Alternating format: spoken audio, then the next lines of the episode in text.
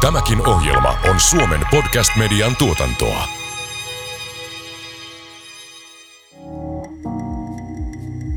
Hei, tervetuloa kuuntelemaan Ammattiliitto Proon ja vakuutusyhtiö Turvan kahdeksan myyttiä työuupumuksesta. Podcastia, joka keskittyy työelämän mielenhyvinvoinnin ilmiöiden läpivalaisuun. Podcastin tarkoituksena on purkaa mielenterveysongelmiin liittyviä leimoja ja pureutua mielenhyvinvoinnin juurisyihin yksilön armottoman syyllistämisen sijaan. Tässä podcastissa me murramme työuupumuksen myyttejä. Minä olen Maria Mäkynen, Ammattiliitto Proon yhteiskuntasuhteen johtaja.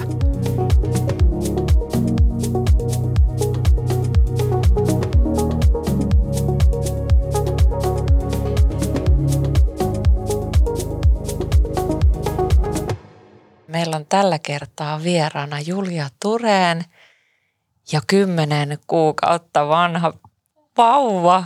Kiva saada teidät tänne. Tureen, sä oot toimittaja ja tietokirjailija ja sä oot tunnettu sosiaalisen median persona ja vaikuttaja, joka on puhunut paljon rahasta, taloudesta, lapsiperhearjesta ja työstä. Ja jotenkin, varsinkin mä oon seurannut sua pitkään, niin musta tuntuu, että on hirveän ihanaa ollut seurata sun arkea. Sä oot tuonut esille sun perheelämää ja uraasi tosi arkirealistisesti. Se on hirveän armollista ja voimaannuttavaa seurata sun työtä ja, ja sit sitä niin kuin ihan elämääsi. Kiitos siitä, on pakko sanoa kiitokset. Kiitos Maria, ihanasti sanottu. siis mä oon ihan varma, että se kannustaa valtavasti eh, eri vanhempia, mutta mut varmasti ennen kaikkea niin kuin äitejä, jotka haluaa uraa ja, ja sitten myös perhettä. Ja sä oot tällainen suurperheen vanhempi Kyllä. ja uranainen. Kyllä, kolmas, kolmas lapsi on tässä, tässä just sylissä rittilöimässä. Me puhutaan tänään nimenomaan näistä teemoista, perheelämästä ja työelämän yhteensovittamisesta ja sä oot ottanut aika paljon kantaa siihen tai ainakin niin kuin keskustellut julkisuudessa tästä. Me tiedetään, että Suomessa perhevapaat ei jakaudu todellakaan tasaisesti ja äidit käyttää 9 prosenttia perhevapaista ja 10 prosenttia on sitten isi. Ja sitten jos puhutaan vielä sitä niin kuin jaettavasta osuudesta, niin 98 prosenttia äideistä käyttää sitä. Jep. Niin sä oot ottanut tosiaan tähän kantaa, niin joustaako sun mielestä työelämä riittävästi ihmisen niin kuin perhe-elämän mukaan? Mitä sä ajattelet tästä? Se voisi joustaa kyllä huomattavasti enemmän, mutta sitten taas toinen puoli, mikä mun mielestä pitäisi olla paljon tiukempi, olisi se, että myös isät olisivat siellä himassa. Että mun mielestä se taas joustaa aivan liikaa, että kaikki saavat päättää itse ja sitten kuinka ollakaan 90 versus 10 prosenttia, niin eihän se nyt, kyllä se kuvaa sitä, että kyse on rakenteista eikä vaan niin kuin yksittäisten ihmisten päätöksistä. Joo. Ja nyt tällä hallituskaudella Marinin hallitus itse asiassa uudisti perhevapaa-uudistuksen ja meillä on niin periaatteet siihen. Ja, ja tota, on, on vapaus valita nyt, että tämä vanhempien ja, jakaa vanhempainvapaat puoliksi, mutta mitä sä luulet, mistä, mistä johtuu ehkä sitten, että ne ei vielä, toki uudistus on siis ollut vasta hetken aikaa mm. voimassa, mutta jonkun verran on jo nyt puhuttu siitä, että ei tämä nyt ole vielä ainakaan kannustanut. Ei se. Musta tuntuu, että työpaikoilla on tosi vahva kulttuuri siihen, että ajatellaan, että isät eivät jää kotiin ja sitten se voi olla moni mies saattaa olla ensimmäinen työpaikallansa, joka on jäämässä, niin sitten se voi olla aika jotenkin vaikeaa ja kiusallista ja hankalaa olla, olla jäämässä. Ja sitten jos ka- kaikki vähän niin kuin ympärillä kannustaa siihen, että vain äiti pitää vapaat ja isä ei, niin sit se on niin vaikeaa olla semmoinen edelläkävijä. Että kyllä mä niin ymmärrän sen. Ja sitten kun se, niin kuin se on nimenomaan sitä valinnanvapautta edelleen, että nythän mä oon ollut Kelan, Kelan työntekijöiden kanssa, niin, niin jo ennen kuin se uudistus, tai ihmiset kertoo, että jo ennen kuin vauva on edes syntynyt, niin isät soittelee sinne ja sanoo, että minä haluan sitten va- antaa kaikki minun vapaani tuolle naiselle. Sitten vaan silleen, että, että sun vauva ei ole edes syntynyt vielä ja sä haluat jo luovuttaa niin kuin kaikki sun vapaat pois. Että ilman, että sä niin tiedät, että millaista voisi edes olla, olla sen kanssa, että se on vaan niin kuin päätetty, että, että meillä sitä ei sitten pidetä. Joo. Ja nythän oli juuri hetki sitten Hesari julkaisi ää, realistisen kuvauksen siitä, että mitä miehet tai isät ajattelevat perheiden vap- vapauden jakamisesta. Ja, ja sitten sieltä tuli sellaisia mun mielestä ehkä niin kuin vähän mukapaljastuksia, että ajatellaan, no lapset on tylsiä tai ei, ei voi kiinnostaa ja, ja että en mä nyt tiedä tuosta lasten kasvatuksesta. Mutta voiko ajatella niin, että, että kaikki sukupuolet ajattelee, että ei se lastenhoito aina ole niin kiinnostavaa. Se sun mielestä siitä rakentajista vai mitä sä ajattelet siitä Hesarin äh, kirjoituksesta? Se oli kyllä erikoinen juttu. Se oli sinällään musta hyvä, että se tehtiin, koska jotta saataisiin niin nämä pimeimmät ja synkimmät ajatukset sieltä kaivattua esiin, jotta niitä voitaisiin muuttaa ja, ja niistä voitaisiin keskustella, niin totta kai ne pitää niin sanoa ääneen ensin. Että joo, on tylsää No voi olla tylsää välillä, mutta äh, jotenkin mä ajattelen, että lapsen kanssa oleminen on niin kuin, jos onnellisuus jaetaan tällaiseen niin eudaimoniseen ja hedonistiseen, niin se on eudaimonista onnea, että, että se on semmoinen niin kuin pitkä kehityskaari ja pitkä prosessi, kun sä näet, että se lapsi kehittyy ja miten se, millainen tyyppi siitä tulee ja ja totta kai on sellaisia niin lyhyt, tai siis päivittäin on sellaisia niin ihania onnen hetkiä, vähän niin kuin että sellaista hedonistista onnea, että sellaista niin suoraan, että tämä on ihanaa, tämä on niin söpö, mutta ennen kaikkea se on mun mielestä sellaista pitkäjänteistä. Niin sitten, jos ei sitä pitkäjänteistä onnea nähdä ollenkaan, vaan ajatellaan vaan, että se lapsen pitäisi olla niin kuin joku puhelinsovellus, joka pitäisi tuupata koko ajan dopamiini niin jonnekin suoneen, niin eihän se lapsi sellainen ole. Ja sitten tulee sellainen että no miksi te hankitte lapsi, jos, jos ei niin kuin vaan yhtään kiinnosta olla sen kanssa. Joo, sä nostit aikaisemmin esille, että työelämässä on sellaista kur- kulttuuria, joka ei tällä hetkellä tue miesten ehkä sitä vapaalle jäämistä. Mun mielestä se on hirveän arvokas näkökulma ja, ja nyt te, niin kuin ammattiliitoissa mehän saadaan niin kuin tuhansia yhteydenottoja kuukausittain ja, ja moni niistä on siis miespuolinen, joka ottaa yhteyttä, että hei, että vähän niin kuin otin esille, että haluaisin jäädä perhevapaalle, mutta tota, täällä ei ole mitään käytänteitä siihen, koska olen miesvaltaisella alalla just ensimmäinen. Ja sitten ensin ollaan vähän niin kuin naureskeltu, sitten ollaan tajuttu, että nyt ollaankin ihan tosi paikan edessä, että miten tämä homma hoidetaan. Ja sitten se on muuttunutkin se sävy niin kuin aika aggressiiviseksi Jep. tai painostavaksi. Mä oon kuullut näitä tarinoita tosi paljon ja musta tuntuu, että näitä ei ole hirveästi esillä mediassa sen takia, että on semmoinen yhteinen tahto, että haluttaisiin, että kaikki miehet jäis, mutta kun tätä tällaista rakenteellista ongelmaa on ihan hirveästi. Esimerkiksi mä olen siis kirjoittanut yhteen kirjaan tästä aiheesta, niin, niin juttelin yhden THL-tutkijan kanssa, niin hän puhuu vaikkapa siitä, että, että usein miehille ei palkata sijaista ollenkaan sen vapaan ajaksi, mikä tarkoittaa sitä, että se mies joutuu ennen sitä vapaata tekemään hikihatussa duunia, varsinkin jos se jossain asiantuntijatyössä, ja sitten kun palaa, niin sitten tekee niin kuin ottaa kaiken kiinni, mitä on missannut, ja sitten kaikki työkaverit joutuu vähän niin kuseen siinä, että, että niiden, ne joutuu tekemään ekstra duunia. Niin sitten siitä tulee sellaista pahaa verta, että, mm. että, että toi vaan menee nyt niin kuin lomailemaan, me joudutaan tekemään sen duunit. Kun taas naisten, naisten tilalle niin kuin lähtökohtaisesti palkataan aina sijainen, niin tämä on esimerkiksi sellainen asia, missä mun mielestä just ammattiliitot voi auttaa, että jyrähtää sieltä, että hei, palkatkaa sijainen. Että ei tämä, tämä ei mene reilusti tällä, että tehkää luokaa joku käytäntö tähän. Ja sitten toinen asia on niin nämä työehtosopimukset, että jos isät ää, ei saa sitä palkallista vapaata, että et monilla aloilla äidit saa, mutta isät ei, niin, niin sekin on mun mielestä niin selkeä epäkohta, johon pitää puuttua. Joo, ja just näin. Ammattiliitto Pro, jota, jota edustan ja jonka podcastissa ollaan, niin me tehtiin niin kuin pään avaus yhdessä Suomen yliopistojen kanssa silloin. Siitä on jo aikaa hetkinen, mutta siis no, niin kuin vuoden kuluessa. Ja ollaan sitten myös Sivistä eli Suomen yliopistojen työnantaja edustaja palkittu vuoden tasa-arvopalkinnolla, joka me vuosittain jaetaan just siitä, että saatiin ensimmäinen TES-kirjaus siitä, että synnyttävä ja ei-synnyttävä saa tasaisesti perhevapaata, palkallista perhevapaata. Ja nyt kun ollaan paljon puhuttu, että tänä keväänä on käyty monia tiukkoja neuvotteluita, niin sitä ei ehkä niin kuin julkisuudessa vielä ole kauheasti keskusteltu, että ammattiliitot on haluaa sinne tesseihin nimenomaan nämä niin kuin tasaiset perhevapaat. Ja siis tiedän, että useammat liitot ovat asettaneet sen niin kuin päätavoitteeksi. Joo, ei mun mielestä, mä en ole, nyt kun sanot on, niin en, mä en ole juuri tätä keskustelua. Et Joo. mulle tuli itse asiassa vähän puskista se, että, että isille tai ei synnyttäville ihmisille ei ole nä- tätä palkallista. Et Joo. mulle Instassa pari seuraajaa laittoi viestiä, että tässä on tällainen taloudellinen puoli, että sitä ei oteta missään huomioon. Mä että aivan, että enpä ollut edes ajatellut. Joo, ja me ollaan nyt, kun Ammattiliitto Pro neuvottelee 75 tessiä. Meillä on, ja, ja sitten Se on yrityskohtaista. Se on tosi paljon ja me ollaan käytännössä kaikilla työmarkkinoilla, paitsi nyt niin kuin soten hoiva tai Joo. hoitoalalla. Ja, ja esihenkilöt ja asiantuntijat on niin kuin se meidän pääporukka. Niin en nyt sen enempää avaa niitä neuvotteluita, mutta sen niin kuin sanon, että ollaan yritetty siitä viestiä, että se, se on ollut meille tosi hankalaa, koska työnantajat siis vastustaa sitä kirjausta.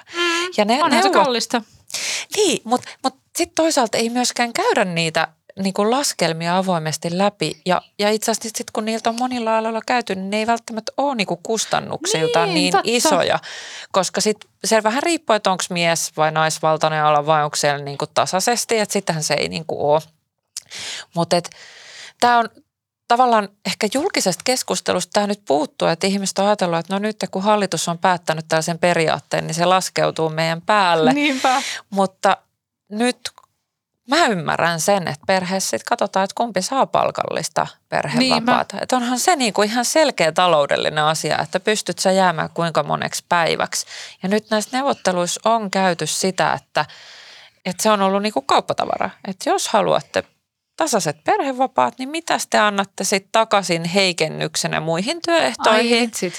Tai sitten, että esimerkiksi joissakin pöydissä on ollut myös, että heikennetään äidin perhevapaita. Ai, ai, ai, toi on paha. Toi Ja on tosi paha. riippuu Ja tä- pöydästä. Ei, eipä, ei ole kyllä, niin kuin, en, ole, en ole lukenut tästä. Joo, ei siitä ole kirjoitettukaan. Ja, ja tämä on ollut, t- t- ajatuksena olikin, että tästä pitäisi niinku puhua selkeämmin, koska jotenkin tuntuu, että julkisuudessa on kuitenkin yhtenäväinen näkökulma siitä, että pitäisi antaa niinku tasavertaiset mahdollisuudet perheille.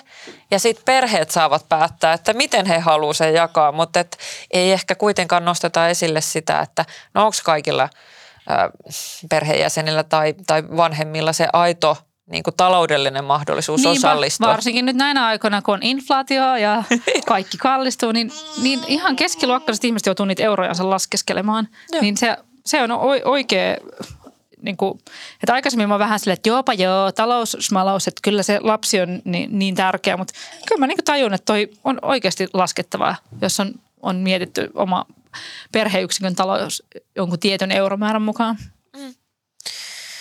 No, tämä on niinku tosi kiinnostavaa ja tämä tietysti etenee niinku tesseissä, mutta yksi toinen asia, mikä täällä nyt viime aikoina on niinku puhuttu, että mikä voisi auttaa tällaisessa niinku tasaisessa tasa-arvon työelämässä tai tasa-arvoisessa työelämässä, niin on ollut sitten palkka-avoimuus.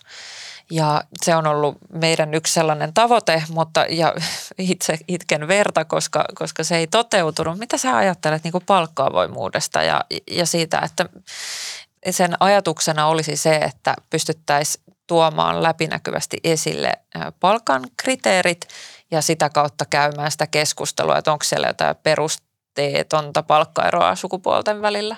Mun mielestä on äärimmäisen tärkeä tavoite ja toivoisin, että sitä tulisi enemmän, koska kyllä mä niin sen tajun, että kaikille ei voida maksaa samaa palkkaa. Ei välttämättä, jos on vaikka yritys, mä itse on, on yrittäjä ja kyllä mä niin tajun sen, että jos, no mulla ei ole yhtään työntekijää, mutta jos mulla olisi, niin jos toinen vaikka tekisi ihan hirveästi handelia ja toinen ei niinkään, niin se pitäisi pystyä selittämään, että miksi tällä ihmisellä on isompi palkka kuin tällä toisella.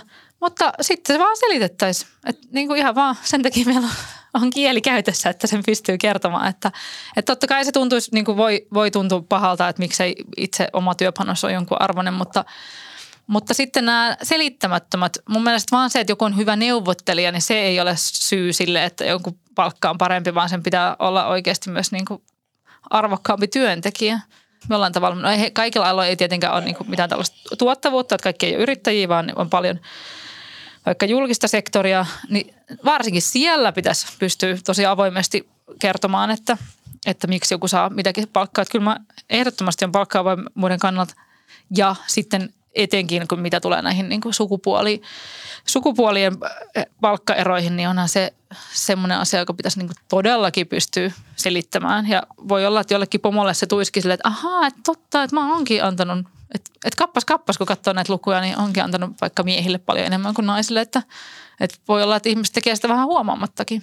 Niin mä, mä itse asiassa uskon myös siihen, että se voi olla sellainen, että kun sitä ei tarkastele, niin sitten siinä havahtuukin siihen, että no itse asiassa miksi tämä on nyt, niin kuin, mikä tämä henkilökohtainen lisä on, mitkä ne on ollut ne perusteet ja siellä voi olla pitkäkantoisiakin syitä, mutta, mutta tosi hyvin kuvasit sitä, että eihän siinä ole niin kuin mitään vikaa, että ihmiset saa työsuorituksensa tai osaamisensa perusteella – erilaista palkkaa. Että siinä on joku pohjapalkka ja sitten siinä tulee erilaisia niin kuin korotuksia tai henkilökohtaisia lisiä just siitä, että jos, jos tota, vaikka nyt Matti suoriutuu paremmin ja sillä on enemmän tota, projekteja kuin Liisa, niin sitten Liisalle sanotaan, että tosi hyvä kun kysyit, mutta että se johtuu just siitä, että Matti tekee nyt tällaista työtä ehkä se myös voisi kannustaa sitä niin, Liisaa tekemään. Uskon, uskon. Ja sitten jos se menee toisinpäin, että Liisa tekee parempaa duunia ja Matti saa silti enemmän palkkaa, niin sitten voi olla silleen, että hmm, mitäköhän me tälle tehtäisiin. niin.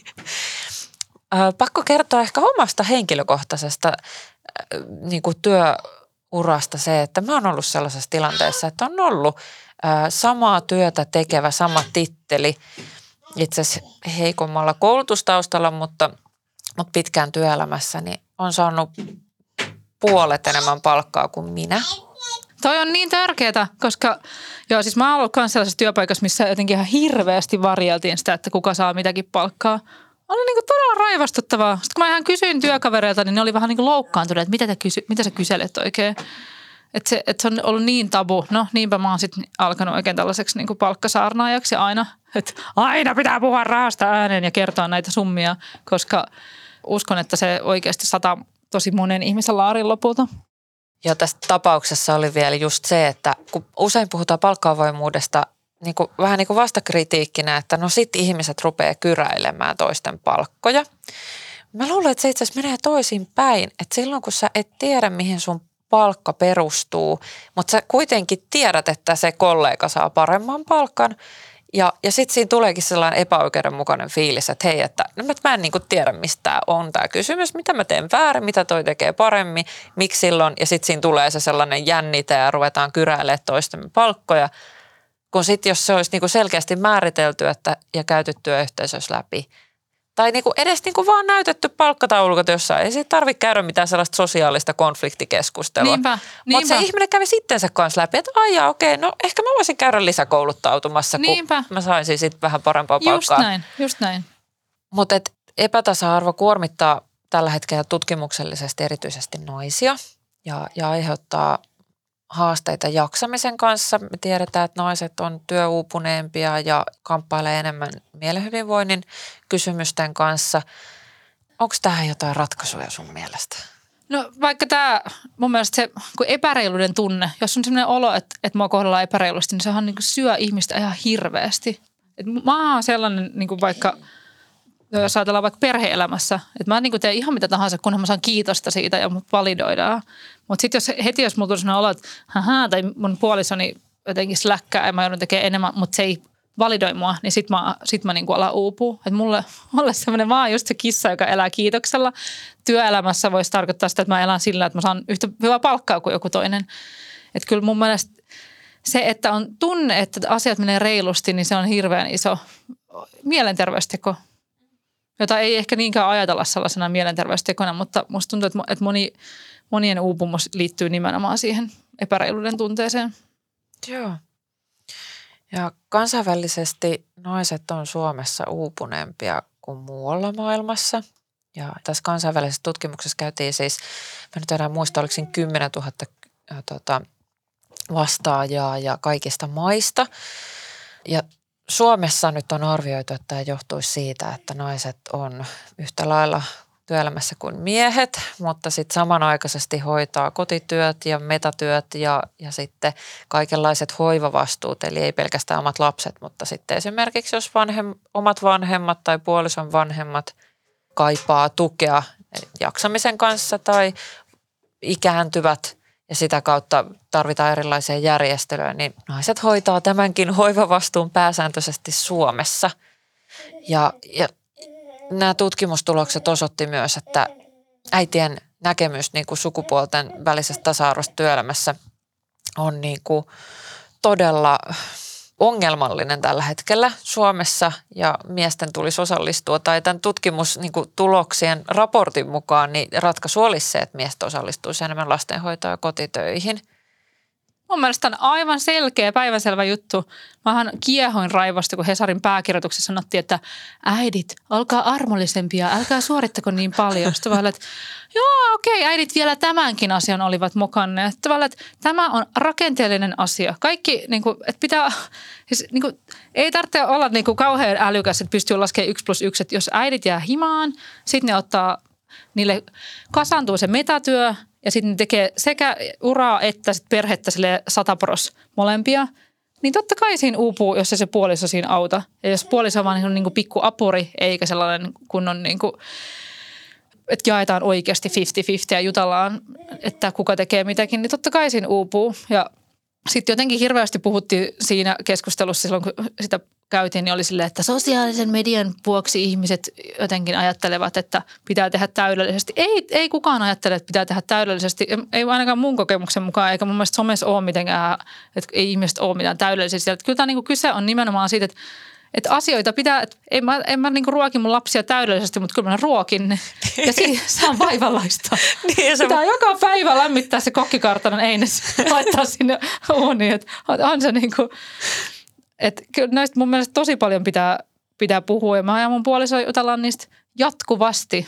Ää, ja ja niin kuin aina ne keskustelut niin kuin sysäästä lisää siihen, että hommat menee tasa-arvoisemmin. Meillä on ollut silleen, että mun puoliso on, on kaikkien kolmen lapsen kohdalla on kotona hoitamassa ja ja niin keskimmäisen kohdalla viimeksi mä olin eikä kymmenen kuukautta ja sitten hän oli kymmenen kuukautta ja, ja on mennyt sille tasa-arvoisesti, mutta silti meillä on taustalla semmoinen jännä rakenne, että, että miehet on jotenkin tottunut ja ne on niin nähnyt omissa 80-luvun perheissä sellaisen mallin, että äiti tekee kaikenlaista ja isä ei niinkään, niin, niin tässä on. Että mä en yhtään ihmettele, että se uuvuttaa. Että kyllä mä ainakin haluan tehdä niin kuin kovaa uraa ja musta on ihanaa olla niin kuin työelämässä. Mä nytkin, nytkin teen paljon duunia tässä äitiysvapauden aikana koska, tai vanhempainvapauden aikana, koska musta on niin palkitsevaa ja kivaa. Joo, ja pitäisi mahdollistaa just se, että vaikka osittaisella vapaalla ja voisi tehdä sitten sekä työtä ja olla sitten lapsen kanssa. Niinpä. Ja ikään kuin joustavoittaa sitä mahdollisuutta. Mulla on itselläni pieni lapsi, joka, joka täyttää pian neljä, on vielä kolme. Ja me jaettiin mun vanhe, äh, niin per, puolison kanssa vanhempainvapaat tasan puoliksi, että me oltiin saman verran niin kuin päivälleen. Mahtavaa. Excelin kanssa kävimme Hyvä. sen äh, läpi. Mun omat kokemukset siitä on se, että vaikka se niin kuin, ikään kuin on tiedostava ja tosi niin kuin periaatteellisesti halunnut tavoitella sitä, niin silti se kohtelu on niin kuin työelämässä ollut tosi erilaista. Joo. Kun kertoo perheellistymisestä, eli molemmat saavat lapsen, niin sitten kuitenkin siihen isään suhtaudutaan sille, no onneksi olkoon ja että no avataan konjakkipullo ja, ja tota, että no niin, mutta et ei mm-hmm. tämä niinku työelämää koske, että, että sitten puolisolle niin soiteltiin siinä saman kevään aikana useampia työpuheluita, ja mutta taas revittiin kaikista mahdollisista projekteista niin irti, että, että no nyt, että miten sä jaksat Joo. ja että nyt laitetaan. Ja sitten sama juttu, kun palattiin, niin kuin molemmat osaltamme perhevapailta, niin sitten se kohte, tai tavallaan se suhtautuminen oli silleen, että no, et, no niin, että ai sä oot perhevapaa, ai no mut hoidat sä tämän homman niin kuin mun puolisolle. Ja mä olin silleen jo pari vuotta ollut työelämässä, että eikö sä ole perhevapaalla? Että ai ei, ei tulisi mieleenkään. Että jotenkin Joo. se niin kuin edelleen on vaikka niin kuin se suhtautuminen. On. Ja kyllähän tutkimusta mukaan vaikka naiset ja sairaiden lasten kanssa, että silloin kun lapsi on poissa päiväkodista, niin naiset jää enemmän. Ja, että kyllähän tällaiset asiat niin kuin menee edelleen enemmän naisille. Että, että on se tai päiväkodeista niin kuin, soitetaan lapsi, niin kuin äidille eikä isille niin kuin mitä tahansa. Todellakin, se on ihan, se on, se on rakenteellista. Niin, ja, ja se varmasti vaatii niin kuin aika pitkän keskustelun vielä ja, ja varmasti niitä esikuvia, niin kuin sinä olet meillä somessa yksi sellainen, joka näyttää tavallaan sitä, että millaista on olla sekä uranainen että kova perhenainen, tai miksi sitä voisi niin, kutsua. Niin, koska mun mielestä nämä jotenkin, no asiantuntijaduuneissahan nämä hirveän helposti voi, että et asiantuntijat niin työajat vaikka joustaja, että et voi niin kuin lapsen päivä, päivä unten aikana tehdä asioita. Mutta kaikilla aloilla et ei tietenkään. Ja, mutta se olisi, että joustaisi enemmän, koska tosi monille se työ on, on niin merkityksellistä ja pitää aivot jotenkin freesinä ja että se tuntuu niin kivalta tehdä jonkun verran. Niin mun mielestä olisi ihanaa, että se joustaisi vielä enemmän kaikille. Meille tulee aika paljon palautetta myös siitä, että no erityisesti määräaikaisissa työsuhteissa niin naiset kokevat raskaussyrjintää ja ei ole suojaavia tekijöitä. Ja se vähän niin kuin ennalta vaikuttaa myös ihmisten perheellistymiseen. Kyllä. Et nuoret naiset ei oikeasti niin kuin uskalla hankkia lapsia tai saada perhettä, kun ovat määräaikaisissa. Niinpä, se on hirveätä. Mulla siis, ah, mun ystävä just – sillä kävi silleen, että se oli, oli monta vuotta ollut pätkällä ja sitten se jäi perhevapaalle ja sitten sen, tai nainen, ja sitten sen tilalle palkattiin sijainen, joka oli mies, niin hänet vakinaistettiin siinä aikana, Ei. kun hän oli perhevapaalla ja hän palasi pätkälle. Ja sitten se oli silleen, että no periaatteessa tästä voisi valittaa ja olla niin kuin ammattiliittoon yhteydessä, mutta ei se uskaltanut. Kun sä ajattelet, että tästä tulee niin paljon shaisse sen uralle, jos alkaa nyt rettelöidä. Tämä on mutta, yksi mutta tällaista niin kuin, tällaista on edelleen ja näitä, nämä on hirveän epäkannustavia esimerkkejä. Niin on. Ja siis itse asiassa ajatellut, että mä haluaisin tehdä sellaisen kirjan, missä käytäisiin läpi tavallaan tuotaisiin ne pinnan alla olevat asiat. Mutta mä tietysti kun itse nuori nainen ja, ja niin kuin pien lapsiperheen äiti, niin sitten oman ikäluokan kanssa on käynyt sitä keskustelua ja kuullut näitä tarinoita siitä, että, että ei ole uskallettu sitten toisaalta, kun on hankittu, niin miten se ennen sitä raskausvapaalle jäämistä tai perhevapaalle jäämistä on suhtauduttu. Ja sitten sen jälkeen. Mm-hmm. Ja et, et just tämä, että on ollut jossain, on ollut määräaikaisena, ei, siinä on tullut vaikka työsuhteen purkaminenkin. Tai sitten, että vaikka olisikin vakituuden tehtävä, niin sitten sut on revitty jostain projekteista niin kuin pois ja sitten sä et enää saakkaa tavallaan niitä vastuullisia tehtäviä, vaan ikään kuin tipahdat siinä niin, sun urakehityksellä niin kuin, pohjalle. Jonkinlainen pikku kosto siitä, että menit jäämään vanhempainvapaalle. Niin, ja, ja tätä ei ole kyllä rakenteellisesti nähtävissä samalla lailla isien puolella, jotka sitten on pitänyt, no toistaiseksi vielä aika marginaalisesti pidetään niin kuin yhtä pitkiä pätkiä, mm. mutta et, et vaikka olisikin kolme kuukautta tai puoli vuotta – niin, niin ei miesten osalta ei ole samanlaista, että se niin kuin sit tiputetaan, vaan odotellaan, että sieltä se tulee kohta Niinpä. ja kova tekijä tulee takaisin. Niinpä. Ja se on kyllä niin kuin epämotivoiva, mutta jotenkin siitä pitäisi pystyä käydä keskustelua. Se liittyy ehkä sellaiseen niin kuin äitimyyttiin tai mielikuvaa äitiydestä, joka ei ole jotenkin vielä kulttuurillisesti meidän päässä niin kuin uranaisen. Nämä on jotenkin vastakohtia. Niin on, niin on, vaikka niitä ei, ei missään tapauksessa pitäisi olla. Joo, meillä on, meillä on tota, yhtenä tavoitteena tietysti nyt käydään eduskuntavaaleja ja, ja liittona meillä on laaja joukko erilaisia ehdotuksia lainsäädännön vahvistamiseksi. Ja yksi, yksi on sellainen, että säädettäisiin perhevapaalta palaavalle työntekijälle tehostettu irtisanomissuoja just tästä näkökulmasta, että, että jos on niin kuin määräaikaisena ja selkeästi siinä olisi perusteita ja pitäisi sitten niin kuin, toki me yritetään tehdä sitä, mutta jotenkin niin kuin, ehkä tämän podcastinkin avulla yritän kannustaa ihmisiä ottaa niitä asioita esille. Me ei voida repiä ihmisiä, heidän täytyy itse niin kuin, tehdä se, että heidän puolestaan sitä ilmoitusta ei voi tehdä.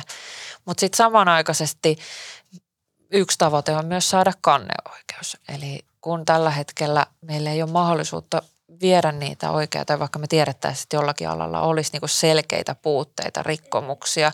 Tai vaikka yksi esimerkki on ollut, joka ei nyt ole proolainen esimerkki, mutta että tehdään vaikka nyt siivousalalla tai huoltoalalla oli näissä isoissa kaupungeissa havaittu, että siellä on niin kuin työperäistä maahanmuuttoa niin kuin selkeitä, niin kuin melkein orjatyöhön vastaavia olosuhteita ollut, niin liitothan sitten ihmeteltiin, että miksi liitot ei puhu. Mutta et, et liitoilla ei ole mahdollisuutta tehdä sitä ilman kanneoikeutta. Aivan, totta. Tässä Eli- on niin paljon tällaisia asioita, mitä itsekään en ole ajatellut. Joo, mutta mut se on niinku yksi syy, miksi nyt, niinku, no tietysti nyt eduskuntavaalit niin lähellä, että, että olisi hyvä, että varsinkin no, maahan, maahan muuttaneet usein ähm, eivät ole kauhean vahvasti järjestäytyneet. Siinä on monia tekijöitä, siinä on kulttuurillisia, kielellisiä ja, ja tällaisia tekijöitä, mutta sitten ehkä niinku unohdetaan se, että monissa maissa, jossa mäkin olen nyt käynyt, vaikka Brasiliassa, niin siis tapetaan ammattiyhdistysliikkeen aktiiveja. Ja, ja se on niin kuin silleen, että jos sä oot sellaisesta maasta, jossa on tällainen kulttuuri, niin kyllä ne niin kuin pelkää Totta kai. Suomessakin vielä. Totta että, kai. Että, Jos tuota, Suomessa ihminen pelkää sen työpaikkansa puolesta, niin jos joutuu pelkäämään henkensä puolesta, niin Herra Jumala. Mutta jotenkin niin kuin tämä perhe, että jotta naisilla olisi niin kuin turvallisempi työelämä, turvallisempi ja luottamus siihen, että voisi edetä uralla ilman, että joutuu pelkäämään, että menettää työnsä, kun tuo epäkohtia esille, niin jotenkin näitä tällaisia, kuten vaikka nyt sitä tehostettua irtisanomissuojaa, tai sitten, että luottamusmiehillä olisi vahva asema lainsäädäntöönä viedä, että sä voisit puhua edes sille luottamushenkilölle, niin kuin luottamusmiehelle luottamuksellisesti siitä asiasta ja arvioida sitä tilannetta ensin, että onko tästä niin kuin kanteita edistää. Niin jotenkin sen vahvistaminen Totta. ja sitten yksi sellainen, mitä ollaan, niin etätyö tai korona mahdollisti sen, että ihmiset havahtu siihen, että hei, että ehkä tämä etäily ei olekaan vaan lusmuilua, vaan oikeaa työtä. Me puhutaan monipaikkaisesta työstä ja sen mahdollisuuksista, mutta että jos on vaikka pienet lapset kotona, niin kirjattaisiin niin kuin vahvemmin oikeus, subjektiivinen oikeus sille, että voisi tehdä osa-aikatyötä tai enemmän niin kuin tällaista monipaikkaista työtä ja mahdollistaisi sitä kautta sellaista joustavuutta miehille ja naisille. Joo, koska kyllähän se, se on niin ihanaa tätä etätyöhommaa, koska mä oon niin kuin tosi tosi monissa palavereissa silleen, että vauva vähän temmeltää siinä vieressä ja sitten ihmiset on vaan yleensä vaan iloisia, jos joku vauveli siinä vähän vilkuttelee. Että mulla nyt sattuu olemaan tämmöinen vauva, joka on aika silleen chilli ja sen kanssa voi tehdä helposti hommia. Varsinkin kun tämä on kolmas lapsi, niin tämmöinen vasemmalla kädellä, niin ei, ei, ei silleen niin kuin hirveästi kiinnosta se vauvan keskittyminen enää. Niin, niin, niin se on totta, että sit jos, jos etätyöt olisi ja etäpalaverit olisi enemmän ok, niin se, se toisi taas lisää sitä joustavuutta. Niin. Ja on kyllä chilli ja ihana, kun hengailet mukana. mä mä tota, perehdyin sun ajatuksiin tätä podcastia varten ja huomasin, että olet kirjoittanut useamman kirjoituksen ja haastattelussakin kertonut, että sä oot pitänyt nelipäiväistä työviikkoa. Joo, joo. Kerro siitä. Joo, mä aloitin sen silloin, kun mä olin itse vielä palkansaaja ja mun lapsi meni, ää, aloitti päiväkodin ja sitten itse asiassa mun puoliso oli, oli silloin hoitovapaalla, mutta mä silti halusin pitää nelipäivästä, koska mä jotenkin ajattelin, että jos mulla nyt, koska mulla oli oikeus siihen, niin mä sain, sain työnantajalla luvan siihen. Ja sitten se on ollut niin ihanaa. Mun mielestä neljän päivän, neljän päivän työviikko on, se on niin lyhyt, että ei ehdi mun elämästä on niin loppunut odottaminen. Että mä en enää odota viikonloppua, kun se tulee niin nopeasti, että sitä ei niin edes ehdi odottaa. Se on niin ollut ihan superkivaa. No, siis nythän sitä on, on puhuttu enemmän ja mun mielestä on asia, jota jotenkin pitäisi alkaa ainakin tutkia enemmän. Et nyt oli tämä brittitutkimus ja se antoi hyvää osvittaa siihen. Ja sitten mä kyllä ymmärrän sen vastapuolen, että suorittavassa työssä, niin kuin vaikka sairaanhoitaja tai tai varhaiskasvatuksen ja kaikesta tällaisessa uusintavassa työssä, joka vaatii läsnäoloa, niin pahimmillaan tämä johtaisi siihen, että, että asiantuntijat saisi tehdä nelipäiväistä työviikkoa, koska että on ihan oikeasti mahdollistakin, että, että saadaan niin kuin tehokkaasti tehtyä neljässä päivässä viiden päivän työt. Ja palkka voisi olla sama, mutta sitten se olisi hirveän ongelmallista, jos yhteiskunta jakautuisi sellaiseksi, että olisi asiantuntijat, hyväpalkkaiset asiantuntijat, jotka voisivat tehdä neljä päivää, kuten minä nyt tällä hetkellä olen – ja sitten olisi muut, jotka joutuisivat tekemään viittä päivää, että pitäisi tehdä jotenkin, tätä pitäisi miettiä, että miten tämä menisi oikeasti reilusti. Ja sitten mähän olen myös puhun hirveästi kuluttamisesta ja siitä, että, että me ylikulutetaan tällä hetkellä. Mä oon miettinyt tätä, että, että mä en edes, niin kuin, mun mielestä pitäisi tehdä jotenkin silleen, että vaikka siis sä saat olla tästä asiasta täysin eri mieltä, mutta että palkkoja ei nostettaisi niin toviin, että että palkat voisi mun puolesta vähän laskeekin, ihmisellä olisi vähän vähemmän rahaa kuluttaa. Tämä on hirveän epäsuosittelu mielipide, mutta koska meillä on tällä hetkellä liikaa rahaa käytettävissä siihen, että me kulutaan nyt luonnonvaroja liikaa. Ja se on ongelma. Niin sitten jos olisi meillä on enemmän vapaa-aikaa ja vähemmän rahaa, niin sitten se kombinaatio saattaisi johtaa onnellisempaan elämään. Sille mä ajattelen. Koska siis mähän olen yrittäjä nykyään ja se, että mä oon yhden päivän pois, niin sehän johtaa siihen, että, mun, että mä joudun sanomaan ei joillekin työprojekteille, koska mä en ehdi tehdä niitä neljässä päivässä. Eli mä saan vähän vähemmän rahaa siitä, mutta sitten mun onnellisuuteni on valtavasti korkeammalla, kun mulla on, on tehnyt sitä, nyt mä oon mitä tehnyt sitä siis – kuusi vuotta, josta neljän päivän työviikkoa miinus sitten nämä perhevapaat tässä välissä. Sä olet siis pioneeri Suomessa nimenomaan tämän nelipäiväisen työviikon osalta. Sitähän on käsitelty ikään kuin tällaisena uutena asiana, mutta meillähän on siis itse asiassa Suomessa nimenomaan kokeiltu 80-luvulla tällaisissa isoissa Aha. teollisuus, äh, esimerkiksi APPllä – on kasari ysärin vaihteessa kokeiltu ja pidetty sitä hyvänä käytänteenä ja otettu se ihan käytäntöön sinne, niin kuin ihan sinne tehtaalle suorittavaan työhön.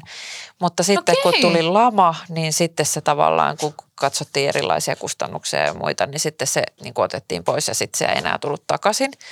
Ja, ja tota, sitä ei ehkä muisteta, mutta siis Suomessa on ollut erilaisia kokeiluja, ne on ollut tosi hyviä niin suorittavassa työssä kuin asiantuntijatyössä. Toki sitten jos ajatellaan nyt 89-luvun jälkeen, niin asiantuntijatyö ja tällainen tietotoimistotyö on kasvanut.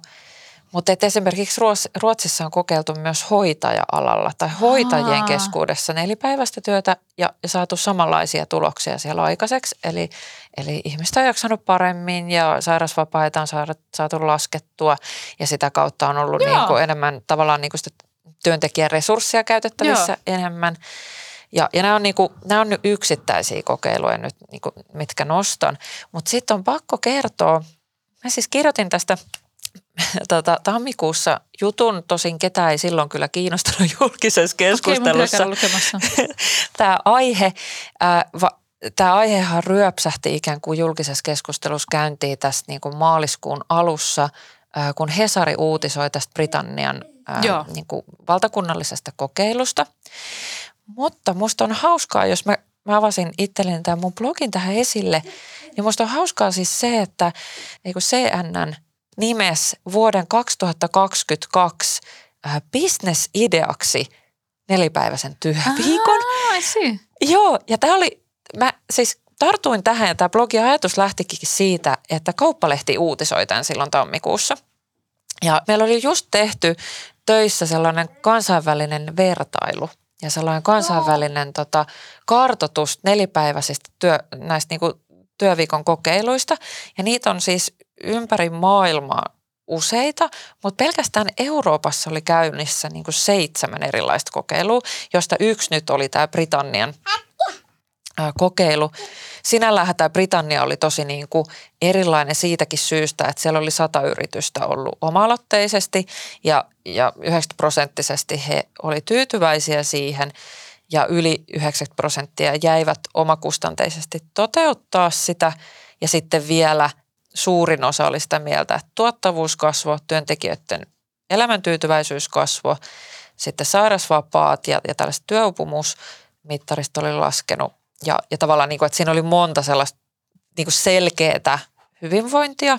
Ja yksi, mikä oli mun mielestä kiva, mistä ei ole valitettavasti käyty riittävästi keskustelua niin kuin julkisuudessa, on se, että ympäristöystävällinen käyttäytyminen lisääntyi. Joo, mä luin just jonkun Kalevi, Kalevi Sorsa-säätiön tuollaisen äh, raportin siitä, jossa oli tehty tämmöinen niin kuin oikein, että skautattu hirveän monia eri tutkimuksia. Ja Joo. siinä oli, että oli aivan selkeät A, työmatkat, että ne vähenee mm. ja työmatkathan on iso päästönlähde. Kyllä. Mutta sitten myös just tämä, minkä sanoit, tämä ympäristöystävällinen käyttäytyminen, koska mä oon ainakin huomannut, että, että kiire on se, joka saa mut kuluttamaan. Että silloin mä volttaan ja silloin mä ostan mm. lastenvaatteet uutena enkä second handina ja silloin mä käytän, sitten sit jos mulla on niinku sellainen olo, että, että mulla on ihan loppu ja uupunut, niin sitten mä lähden viikoksi Taimaahan versus se, että mä niinku on koko ajan suht tyytyväinen mun elämään ja on niinku vähän lepposampaa, niin sitten sit mulla riittääkin se, että mun ei tarvitse saada turbolomaa hankkia itselleni.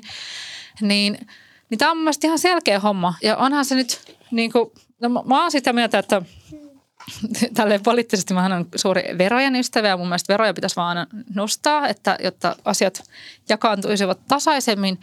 Niin sitten vaan nostettaisiin vähän veroja, jotta tämä nelipäiväisyys onnistuisi. Että siitähän tässä on kyse, että mun mielestä sekin pitää sanoa ääneen, että jos me halutaan, että julkisella puolella ihmiset tekevät uusintavaa työtä vähemmän, niin sitten veroja pitää vähän nostaa, mutta siinä vähän sitten nostetaan. Et se on mun on helppo huudella, kun mä en ole poliitikko, mutta, mutta mä oon miettinyt tätä tosi tosi paljon, koska eikö tämä meidän yhteiskunta ole sitä varten luotu, että, että, että ihmiset olisivat onnellisia, niin että se olisi niin kuin se itses, itseisarvo, jota kohti muilla välinearvoilla, kuten rahalla pyritään, niin, niin mun mielestä tämä on asia, jota ei ainakaan pidä torpata silleen, niin kuin, että hyi, hyi, hyi, so, so, so, vaan sitä voitaisiin niin miettiä vähän lisää.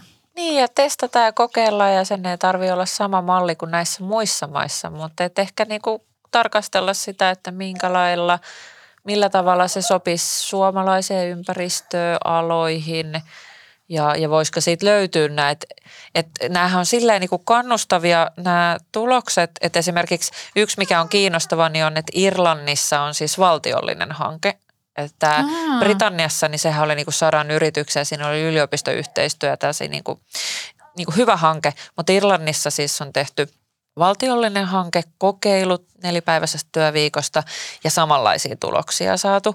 Ja siellä on sitten myös yritykset jatkaneet tätä nelipäiväistä työviikkoa omakustanteisesti, että valtio ei enää subventoinut sitä, vaan kun nämä tulokset on ollut niin kuin hyödyllisiä. Et jotenkin mä ajattelin kanssa, että niin kuin, tämä ajatuksena on mun mielestä edelleen niin kuin outo tai jotenkin, että tavallaan kun ei ole ollut sellaista kulttaa, niin kuin työkulttuurillisesti niin. silleen, että miksi sä et voisiko tällä tavalla olla? Mutta kyllä mä nyt pitää, niin kuin mun isä, joka on 60-luvulla syntynyt, niin hän on vielä käynyt koulua lauantaisin. Niin. Ja sitten on lyöty, lyönyt läpi tämä, että, että kuusipäiväinen työviikko muuttuu viisipäiväiseksi. Mm.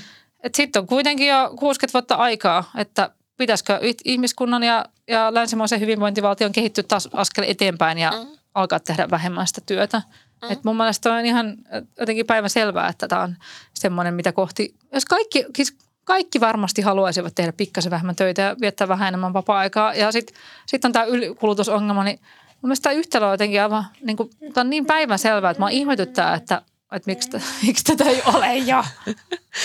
niin ja sitten toisaalta ehkä se niin kuin ydinajatus tässä on se, mihin sä ehkä viittasit myös sitten sillä palkkatasolla. Mm. Että ihmisillä olisi mahdollisuus valita siinä, että et, toki nyt kun inflaatio laukkaa ihmisten ostovoimaa niinpä, heikentyy, niinpä. niin se on niin kuin oma keskustelu siitä, että no mikä on niin kuin vaikka palkka neuvotteluiden asema tässä tilanteessa. Mutta jos kysymys nyt olisi vaikka tästä, että, että, että, että ihminen saisi niin kuin valita, että, että olisiko se nelipäiväisesti – vai viisipäiväisesti ja saisi enemmän palkkaa. Ja sillä olisi mahdollisuus joustavoittaa sitä työtä, niin sitten jos otetaan Saksa esimerkki, niin Saksassa oli siis Saksan suurin tällainen vähittäiskauppa, niin kuin, vähän niin kuin koorauta, Joo.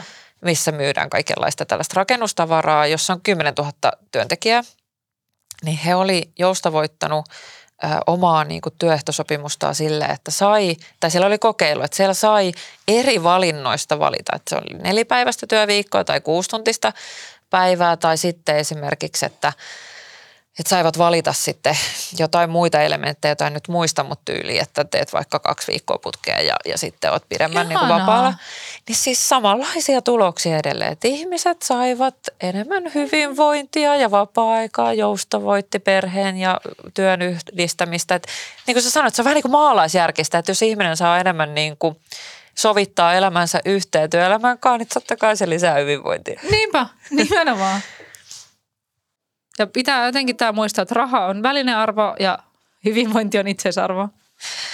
Se onkin itse asiassa aika hyvä tota, lause lopettaa tämä podcast-jakso. Tähän näin valtava kiitos Julia, että tulit mun kanssa keskustelemaan työelämästä ja hyvinvoinnista ja perheen yhteensovittamisesta. Kiitos Maria, tämä oli ihan superkiva keskustelu. kiitos.